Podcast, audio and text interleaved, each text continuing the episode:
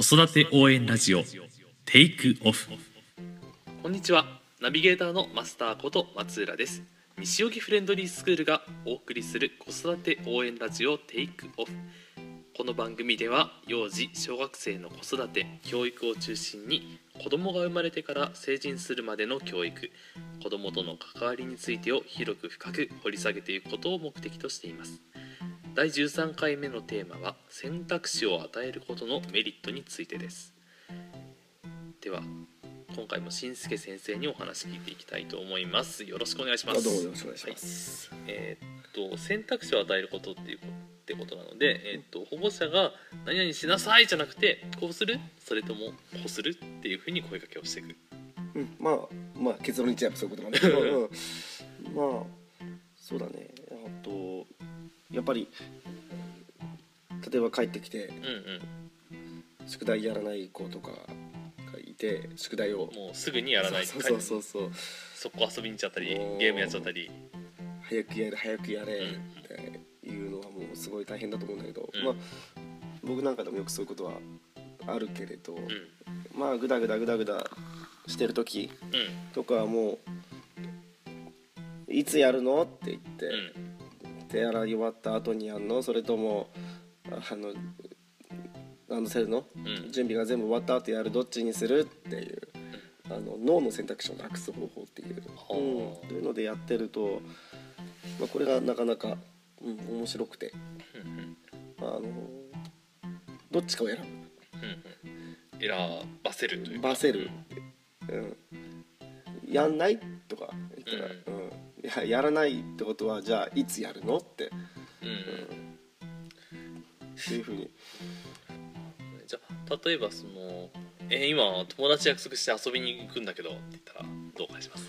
うん、そうだそう言われたら、うん、でもやるべきことはうん。あるから、うん。うん終わってから遊びに行く行かなきゃいけないじゃん絶対に、だからそうだね俺だったらどう返すかな。そう来たら、ちょっと意地悪な質問したけうん、いどやまあまあでもそれよくあることだから、うん。どうしよう。かなまあでもやっぱこういうふうに毎回考えるんだよね。うん。あのそういうふうな状況になった時に、うん。今外で待ってんだよみたいな。うん。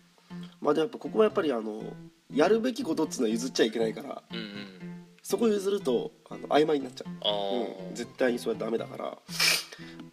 だからいろいろこういいよって妥協してあげてるところを作ってあげてる中で、うん。ダメなものは絶対ダメ。いややるべきことは絶対やらなきゃいけないから、うん。うん、選択肢としてだからそういう状況だったらさ俺はこう言うよね。だからいやダメだよってやるべきことはまず決まってるでしょって。だからあのまあそうだね。だったらどんぐらいの宿題あるの？ってまず聞いて、うん。これぐらいあるよっつったら、うじゃあどんぐらいでできる？って聞いて、んうんだかもういやんない選択肢ないからあどんぐらいできんの？俺今すぐやるとしたらって。例えば。だから待ってんだよって、うんだじゃあ今すぐやったらできるでしょって。じゃあ友達に先に行っててもらうか。帰って、帰って後でまた来てもらうか。うんうん。どうするみたいな、ああ、なるほどね。すぐ行くはダメっつって。うんうん。あーでもなんかなんか予約してあるしとかうん、でもそれは分かってやってるから向こうは。やらなきゃいけないことはあるからね、あうん、その選択肢はないよって、あなるほどうんねだからそこでだから妥協しちゃいけないの1回目で。でもやんないもんだそういうことはすでに。なるほどね、でもどうせ無理なの分かってるから、うん。そもそもそういうことはしない。ああ1回いややるよ。ややるにはやるけど、うん。やった時にこっちが妥協しないから。ああなるほどね。いやそれないでしょ。だってやるべきことは決まってるじゃん。ちゃんとそのこっちが折れないっていうことが分かってれば向こうはもう2回目はないと。初めからやらない。と。ううん。んそれでもやるんだったらもう一回やんなきゃいけない。ですようんうんうん。何をどうしようが無理ななものは無理っつって。うん。そこで妥協続けちゃうともう何にもやること聞かなくなっちゃそうそうそううになっちゃうから。ああちょろいなって思われちゃう。そう、うんそこは譲っちゃダメだから。なるほど。たとえ友達が外で待ってよじゃあ帰ってもらってって。終わってからかもしくは待っててもらうか、うん。あなたはこれを10分で終わらせられるんだったら待てるでしょって。うん10分以上かかるんだったら1回帰ってもらったらって。あどっちって。ああと30分で映画始まっちゃうんだけど。知らないそんな。それはもうだってそもそもだって小学生なんか映画に行くなんてこっちのまあ感覚からしねねね。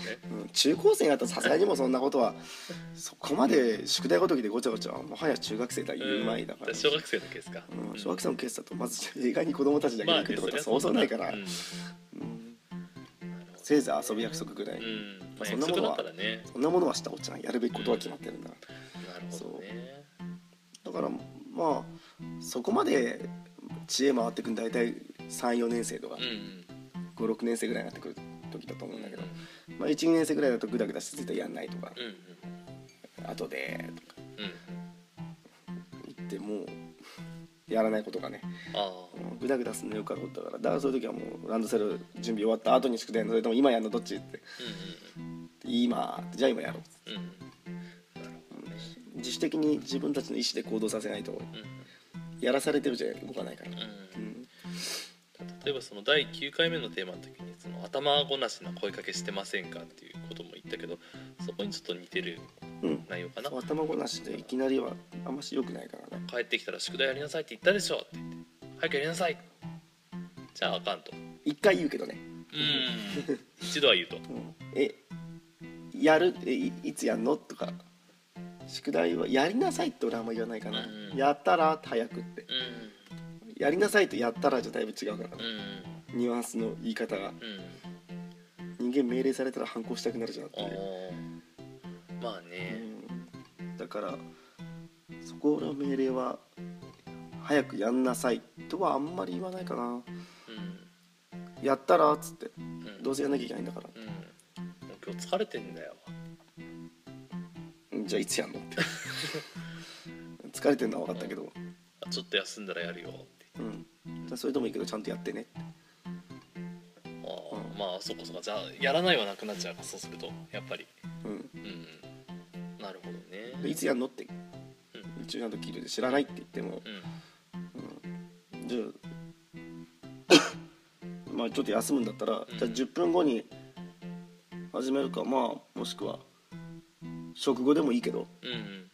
テレビその代わり見るのが時間が 失礼うん。少なくなっちゃうよっていう。ああなるほどね。だからあんましこうあからさまなことを言わずに、うんうん。あからさまさを出さずに、でちょっと休むのは10分後ぐらいでいいんじゃない、うん。10分後にやるかテレビの時間が減るけど食後とかどっちどっちがいい？うんうんなるほどね。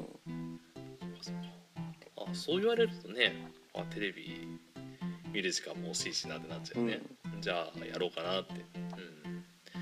なるほどね。そう。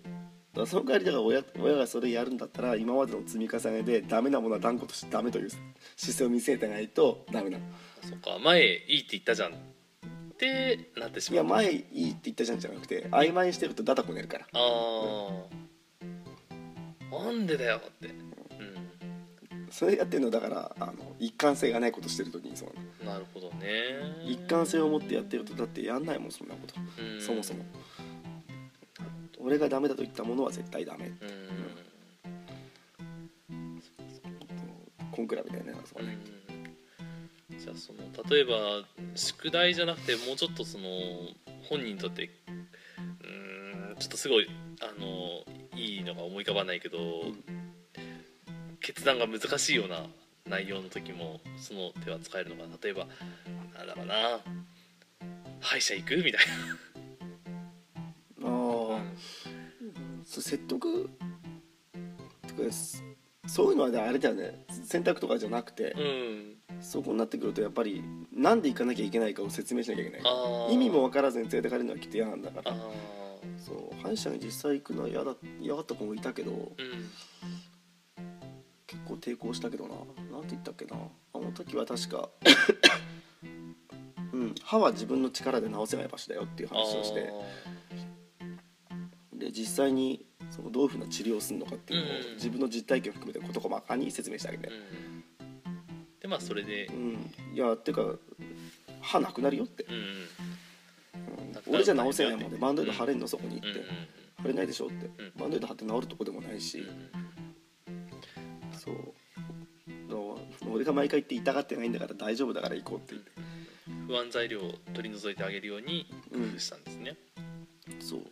やっぱ説明をちゃんと分かりやすい言葉で子供には説明しないとあの理解能力が子供は低いから、そうね、うん。それ分かってあげないとさ。漠然と怖いだけかもしれないですね。そう。うん。本当に理解力の能力が大人と同じと考えちゃいけないから、うん3歳児に1 0キロの重さの重りを持たせられますかってできないでしょ。うんうん大人は軽々持てるけどそれと同じこと。だからまあ変換してあげないといけないですよね。子供の目線だったり考え方だったり。どういうふうに感じてるかって。うん。そうだ。ちゃんとねそれはね同じことを教えるにしても、うんうん表を持たすなら首に1個かけて両手をに2つに分けてあげるってものだったら持たすじゃん。うん。大人はそのまま持てるけど片手で、それと同じでこう噛み砕いて分かりやすく教えてあげることでやっと理解するから。うん。まあその理解というのはそのその時点のその子供の経験値の中にあるものをまとめてそこで判断してるわけだからその知らない情報バンバン言われても分かりこないもんね。そうそうそうそうそう。いうことになっちゃうんだよね、うん。うんその子の持ってる引き出しの中で理解できるような内容に落としてあげるっていうことですね、そうそうそう。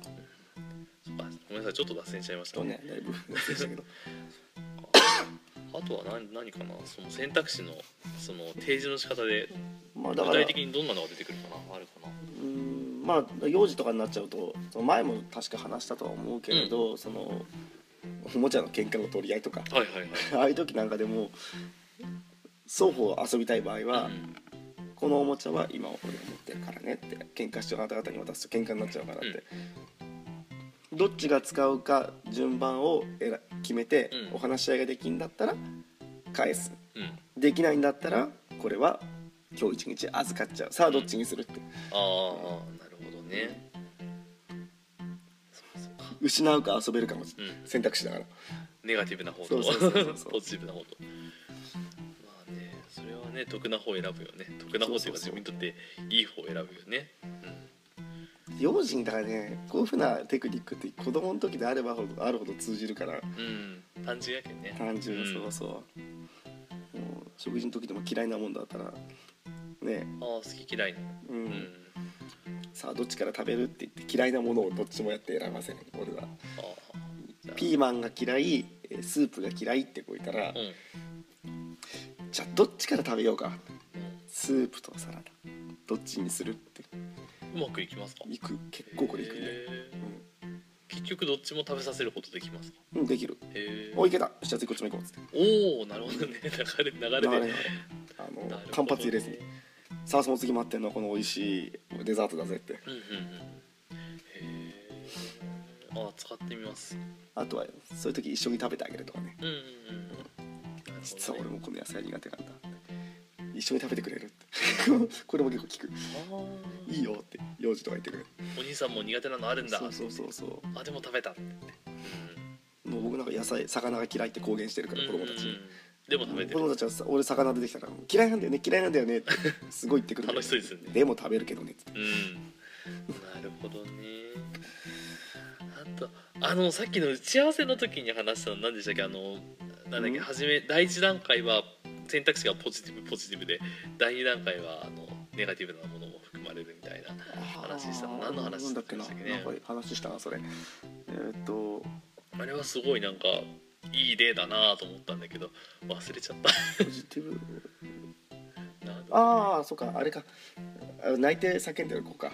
うん。泣いて泣いてどうにもなんない子。あそうそうそうあれかそうそうそうなんか拗ねて例えばなんか注意されたりとかなんかでいろいろでギャーっと大泣きしちゃってうんもうお話が耳に入んないような子うん。をやるときでもやっぱ話をしなきゃいけないんだけどその子にとってはその振り返りとか反省の話がネガティブな話であることは間違いないからいきなりそれに持っていくのはまず不可能だから。うん。4歳5歳とか。あのまあ、今感情が揺れちゃってるしそうそうそうねその段階では。本人忘れちゃいないだろうけどそれでギャーギャーなってるから、初めに「うんもう泣いててお話にならないね」って「じゃあどうしようか」って。一緒に、ね、冷蔵庫まで行ってジュースでも飲みに行くそれとも落ち着くまでまず俺の膝の上に来るってうん。言ってあげて、うん、選択肢の A も B もその子にとってはまあいい方まあいいかなっていう、うん。方向で「そっかよく来たね」っつって「じゃあどうするこのままもうちょっと、ね、落ち着くまで俺の膝の上でなんかお話しする。それともね立って一緒に歩いてうん。冷蔵庫まで行く?」って。うんうん聞聞いてまあで冷蔵庫で一緒に行ってうん。ジュース、えお互い一杯ずつ飲んでうん落ち着いたあたりで「どうお話できそうですか?」って聞いて。できそうならばじゃあさっきの話いいしてもってっていうふうに持っていくって、それともまだもうちょっと待つってっていうふうなそうそうそう。それは2回使うわけねその選択肢のこれページを。はねしょっちゅう使ってる、うん。うんだってお話にならないからね。うん。ギャーギャーギャーギャー泣いてさ大騒ぎしてる子に対してその自分のやったことを反省しろって絶対聞いてるわけないんだから。まあねまあね。絶対聞いてるわけないから。泣いてる最初はもうなかなか話通じないもんねそんなどうなった同ってじ話はね。どうなって叫んだって余計にこと大きくなるだけだし、ん。何にもいいことないから。なるほどじゃあまず気分切り替えようかっつって、うんそう選択肢っちゃ選択肢だね、うんだから選択肢っていうのはそのあるってことは選択しないといけないということだしそれをその選んだってことは子供はその自分の意思でそのことを、えー決めたっていうことになる。そうそう選択肢出してあげた方が選びやすいんでどっちかって、うんじゃあこっちって、うん。あそうね、うどうするのって漠然と言われてもね。ん、いや知らないってあどうどうしようってなっちゃうもんね。うん。選択肢は出してあげた方がね。うん。あの選びやすいみたい子供はどうやら、うん、やっぱ新世さんはその慣れてたり経験値があるからその選択肢の選び方がうまいんじゃないですか？いやとっさに出てくるかななんて思って。あのね 子供とね関わる仕事してたりとかうんしてると、あのね脳内で常になんかいろんなねシミュレーションはしてる。ああこう言ったらどう返ってくるかなっていうのも大体分かっちゃいます結構ねぼーっとしてる時とか暇な時とか歩いてる時とか、脳内でシミュレーションしてる時はよくある。大体言ってくる内容って予想がつくから。うんうんで言語ち言語がやっぱりほら結構単純だから、うんまあね。言う内容って結構決まってて、あこう来たらこう返そうかなとはやっぱりいろんなストックを自分であの考えてるやっぱり、うん。じゃあ目の前にサンプルという言い方は悪いけど子供がいなくてもある程度想像でもシミュレーションできちゃうってことね。マスターもなんとなく言ってくる内容って想像できない。うん。まあこう言ったらこう来るだろうなって思ったら、それに近いものがそうそうそう。来るよね。脳内シミュレーションで結構喋ってるから。うんなるほどね、で結構それあのとっさに出てくるのそうなるとへえシミュレーションししてけばね。脳内でしてるんだけど、実際現物で話されると結構返せんそうやって時間が空いてる時にトレーニングじゃないけどうん。暇つぶしにもなるしね。トレーニングはね、結構効果的だと思う。なるほどね。そう。特に幼児なんかだやってみて考えてたことは結構僕は試すから。うん。まあそれとね似たシミュレーションあのーシチュエーションなんてすぐ起すぐ起きるから、ねじゃあこう言ったらどう返ってくるかなっていううん、うん、ので僕は常にそれで研究してるから。なるほどね。でその子にとって一番早くその物事が解決できる方法が一番いい方法だから。うんうんこの方法じゃ1時間以上かかったけどこの方法だと10分で終わったとか、まあ結果的にこっちが楽だしね。そう。で僕はいろんな方法を試してみたら1人に対して10分で終わるような内容は結構万人にやっても通じる通じるっていう。あ、あ、うん。普遍性があるのかなやっぱり、うん、なのかなおそらくは。うんうん。だから間違いじゃないんだろうなっていう。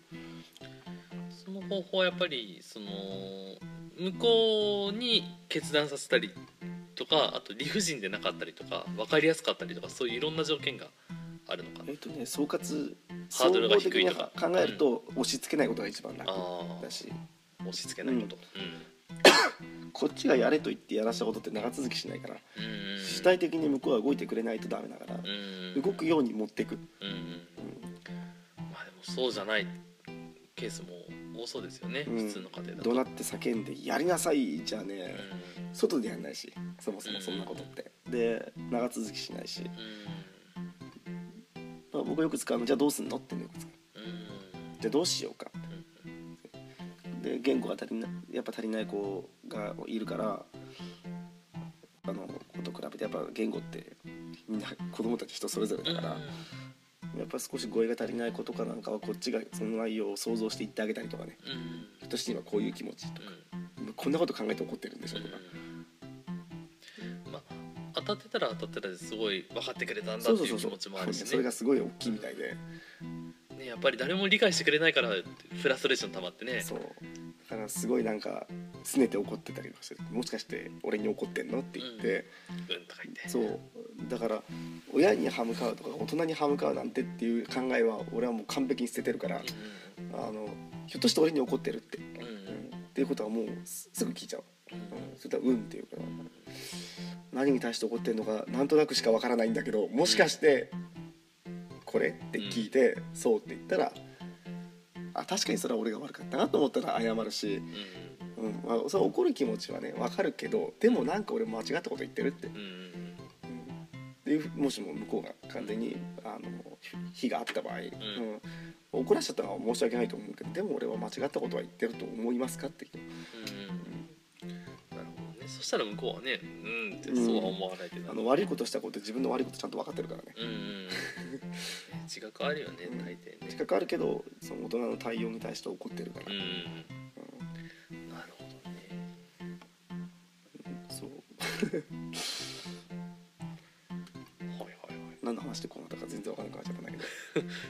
線しまくりだね。脱線しまくりだね。よくわかんなくなっちゃったけど。なるほどね。まあだからそのなんだろうな。その子供の例えばその好き嫌いもそうだし宿題やらなかったりとか夜更かしだったりとか、えー、とすぐにお風呂入らないとかそういう悪い習慣かな？とかがあった時も、早くやりなさいとかすぐ寝なさいとかこれは食べなさいとかそういう親の一方的な、えー、と強制とか要求じゃなくてえっ、とじゃあじゃあだったらあなたは A にするそれとも B にするうん。または C にするって言ってそれを選ばせると。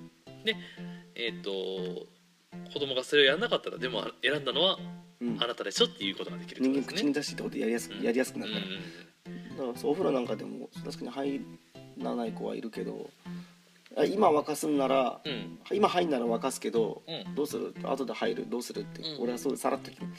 なるほどね。今入る？って OK じゃあ沸かすよっつって。うんうんピッと沸かしちゃうし、うん後で入るっつったら後でっていつって聞いて、うんうん。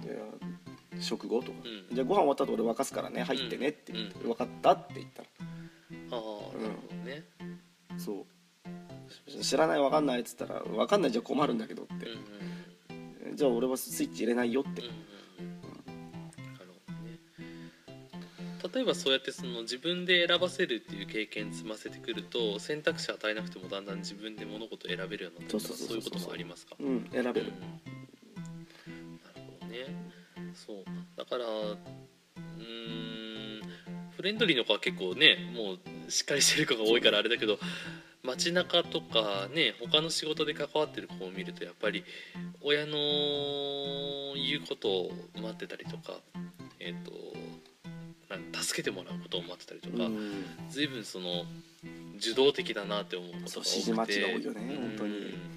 でもそういうのってやっぱりねやっぱり親が先回りして何でも助けてあげちゃうから子供はその選ぶことができないんだろうなって選ぶ習慣がまずないんだろうなって何もいいことないんだよね。だって、ね、先にこっちが決めちゃったら何も向こう選べなくなっちゃうからね、だからね乳児から4時に差し掛かったぐらいの子の場合だとトイレもね失敗しちゃうことがいますもんね、うん。うんあれは自分で行くタイミングが分かんないのかな？えっ、と行こうと思ったらもうん。う出てるんだよああだから3歳とかなんてよくトイレって言った瞬間に出すとかね。うんうんうん あと10秒待ってくれないって思うんだけど。どどのタイミングでその自分でその発信すれば間に合うのかが分かんないのかな。それともその自分からやっぱり発信する癖がないから言えないのかな。うんそうだね。どうなんだろうな。みんなあのとりあえずトイレにうまくいけたら褒めてあげると褒めてほしいから頑張るんだよね。そう初めは、なるほどそう。ねだからまず褒めるとこから始めるかな。それからちゃんとあのまあやっぱお姉ちゃんお兄ちゃんなんだからってうんいうこうプライドをちゃんとこう構築していってあげて。でトイレができることはお兄さんになる一歩なんだよ。お兄さんになる一歩なんだよってことをしっかり言うとそこそこでぐずる子はあんまり僕は見たことまあがないけど、ねそうやそうやね。うん。だってこの赤ちゃんで痛いもんってなんだよね。ね子供ちっちゃきゃちっちゃいほど赤ちゃんって言われるの嫌うから、うん。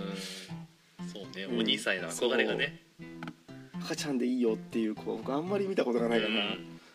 大体みんなすごい早くお兄さんになりたい大人になりたいっていう子が多いから、なるほどね。うん。トイレはそんなにどの子も苦労した記憶がないから。大体みんな行くから。うん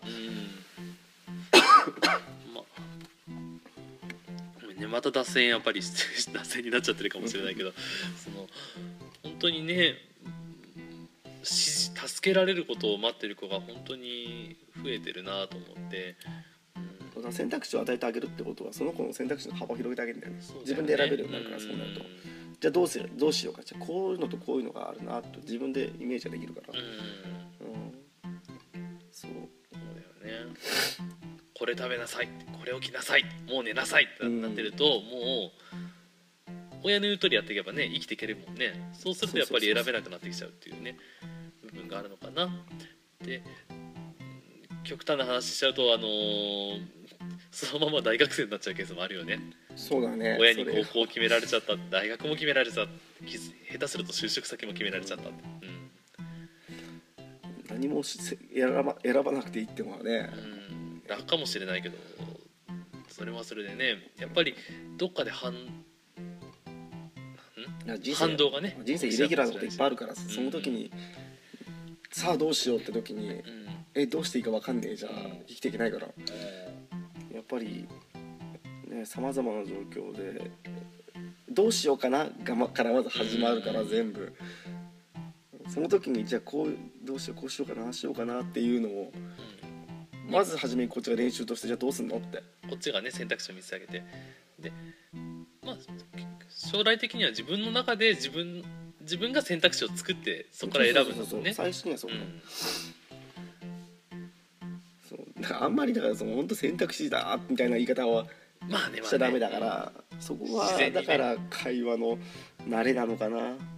僕なんか多分初めから適当にやそういうふうにやってたから、ううん。ん、ね、でも経験値高いからねやっぱり。その中で自然に身につけてたのかな。うんやっぱりね相手の気持ちになって考えるのが一番僕は大事だと思ってるからもうテクニック云々よりもこう言われたらどう思うかなっていうの。うん自分だったらこれ言われたら絶対やんねえなとか、うんなるほどね、うん、というのをまず僕考えて喋るから。例えばその男の子か女の子かによっても違う。あのとかあと気が強い子か気が弱い子かによっても多少分けたりしますか？あんま分けないかな、うん。分けることは結構差差をつけては関わることになっちゃうから。気の強い子には何じゃあちょっと下手見てんのっていうふうになっちゃうと、うん要するにね普通に接してる子にはいい顔されないし、人によって態度変えるんだって思われちゃうと良くないからそこはあまり変えない、ね、あんま変えない。変えちゃったら人によって変えてるじゃんってなっちゃうと。なるほどね。じゃあやっぱりそういう人って嫌じゃない？絶まあ対大人から見ても。そう人にねよってあの人態度変えてるよって、なんであいつには気使ってんのに俺にはガンガン言ってくるんだこの人はみたいなね。そういうのが、まあ、だ上司とかそういう偉い人に対してはやっとは違って同じ目線じゃん子供同士って 全員、うんそうね。俺なんかだと高校生中学生にはヘラヘラしてて、うん。下には言わないとか言ったらうん。下にはガンガン言うとか言ったら、多分クーデター起こるよね、うん。なるほどね。だから僕は上にはそれなりの対応はするけど言うべきことと譲らないとか譲らないから。うーん。そっかじゃあまああくまで自分だったらどうするかを基準にすればブレることはないと。そうそうそうそう。うん。あとはだからその人柄人柄だから完全にそれはもうまあね人間関係だだからもううん。あのたとえね身近な子供であったとしてうんも、まあ、他人だからね、うん自分とは違う人間だから、まあそうですよね。そこはやっぱりちゃんと話しかけるにしても相手の気持ち考えて喋んないとうん。嫌がられちゃう、わ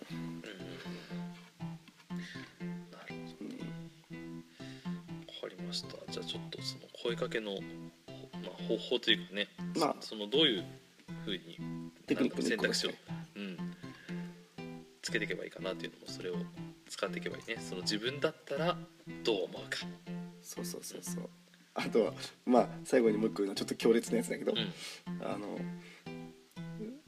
強烈な選択肢の方としてはね、じゃあ分かったもうこんなにね言うことを聞かないんだったら私は今からもう家を家を出ていきます、うさようなら。うんそれかもしくはちゃんとやってくれるんであれば私はいいけれどっていう 強烈なね選択肢を与えるのも一応ありはありたまにやるんだったらたまに、慢性的にやったらうん、聞かなくなってきちゃうと。強烈なこれ強烈なこれ強烈なやつだから、ただまあ場合によっては、まあ親子ぐらいだったらね、うん。じゃあここぞの時の。小僧の時の、これこんなにねテレビばっかりでねやられたらもう私はテレビをね壊すか隠すか、もう実家に持ってっちゃいます。うん。それでもいい。うん。やらないんでしょ？って。うん。じゃあその元凶になるもの取ってあげるから。ね。やるかやらないか決めるのはあなたどうすんのって、うん。なるほどね。そう。いう時にその時感情的になってガーッと言うと向こうも感情で返してくるからあくまでこういう時言う時はね淡々と分かった。イしてても。もうもういいっつって。うん。なるほど僕は怒る時はあくまで淡々と言うから。本当に怒ね。こっちも我慢しなきゃいけないんだよね。感情のコントロールっていうかね。だからそのマインドを変える、そもそも言うことなら聞くわけない、うんうん聞くわけないやつをどうやって聞かすかって考えながら話すのが基本だから、うんなるほどね。もう空模様のように天気コロコロコロで天気みたいに変わるんだからそんな向こうの感情なんて、そうねそっち相手にこっちが向きになってもしょうがないですそうそうそうもんねあまた始まったかぐらいの感じでうんやった相手しないと、うんやってらんないからね。そうね。うん。そもそも言うことなんて聞くわけがない。こいつには100回以上言わなきゃわからないと思いながらうん。うん僕はいつも対応してるから。なるほど。あまた言わなきゃいけないのかとももはや思わない。そっかそっか。まあいつか変わったらいいなぐらいのね。大人になるまでに治ってくれればいいと思ってるから、はあ大変だ。えでもそうやんないと本当やっていけない。まあそうですね。だってこっちが折れちゃうよね。こっちが一回言ったことを絶対変わると思ったらね。ね、翌日にもう一切やりませんなんてことはありえるわけがないんだから、うんうんうんまあ、気持ち悪いよね逆にね。そそんな子いたらね。たった30分後にやるなんて当たり前だからうん。うんね、うん。最近見たもんね。そうね。そうね。あれ？5分前に相当強く言ったよなみたいなね。5分前に相当強く言ったことをすでに5分後にやるっていう、そっかそっか。じゃあそれこそ初回放送でも言ったけどその100回って100回目に治ればいいがぐらいの、100回でも治んないかも、うんうんまあ、1000回でも1万回でもいいけど。だけど言い続けることが大事だから。なるほどね。まあね子供捨てちゃしょうがないもんね。そういうこと。諦めずに声をかけ続けると。で、えー理不尽でないことと一方的でないことと、その中で言い方はいろいろあると。うん、だから何でもね積み重ねだもんね。その一方的なことを続けていくとやっぱり子供どんどん反抗的になっていくだろうしね。ちっちゃいことでもそうだけど些細なことでもそのひたすら毎回もう押し付けられてたらねあいつ嫌いっていうふうになっちゃうね。何度も言わなきゃいけないんだけれどもそのい嫌がられない言い方っていうのがあるから、うん。そういうのがまあねテクニックだから。なるほどね。嫌がられずに毎度言わなきゃいけないって。じゃあまあしっかりとその相手の反応も見ながら、ん。ああこれはダメなんだとかね。この言い方は良くないな。あこれは良かったなっていうのも自分の中で経験値の中に入れてきながら声かけをしていこうと。そう反応見ながらやっぱ僕なんかも反応見ながらコロコロ態度変えるから、うん。だからもう、うん本当にそうだな。だからこう子供同士の小学生同士の喧嘩がわーっと始まりそうな一触即発の雰囲気でも、うん。大人が焦り出すと子供も焦り出すからああ俺なんかあえて淡々と「ふーん」って言いながら何事もなかったかのように話に割り込みながらうん。日常普通常のうん感じを保つってでその保ちながら対応を考えるってそうすると向こうもちょっと落ち着いてくると、そう。うん。うんあとはもうその子供同士の言い争いになった時には逆にこっちが口出しをしてこっちにその怒りを向けるっていうことも僕はやるかな。なるほどね、うん、こうどどっちか収まりそうな方を見つけて収まりそうな方はほっといて大体双方悪いから、うん、カッカしてる方にちょっと口出しをして怒りをこっちに向けるっていう。もうそうすると A はより冷静になるしそのそうそうそうそう声ふっかけられた B 君の方は、えっと、親戚さんの方にからそうそうそう。まあ小学生ぐらいは大体。え収めることできるしねそうするからね幼児同士だったらあんま通用しないけど幼児はほら大人に対して怒るってあんまりないから、まあね、うん、子供同士で怒るから、そうそういうのもあるね、あそうです。なんかごめんなさい。今回結構僕の質問の仕方もあんまり良くなかったのかちょっと迷走しちゃいましたけど、えー、と声かけについて、はい。えー聞いていきました。あの題名については喋った気がする。う そうね大丈夫ね。はい。ちょっと聞き直してまずかったらまた編集します、ということでありがとうございました、はい。今回は、えー選択肢を与えることのメリットについてお話をしました、えーではいつも通りお知らせに行きたいと思います。前回の放送の時にも言いましたがえっ、と今月の4週目かな。えー、と11月の26日の土曜日に、えー、しんすけさんを講師とした、えーセミナーを行うことにしました、えー親の指導力アップ勉強会の、えシリーズの1回目。怒らなくても子供が言うことを聞く方法、え対象は3歳から小学校5年生のお子様を持つご家庭。で、えー、と料金が3000円。定員が5名となっております。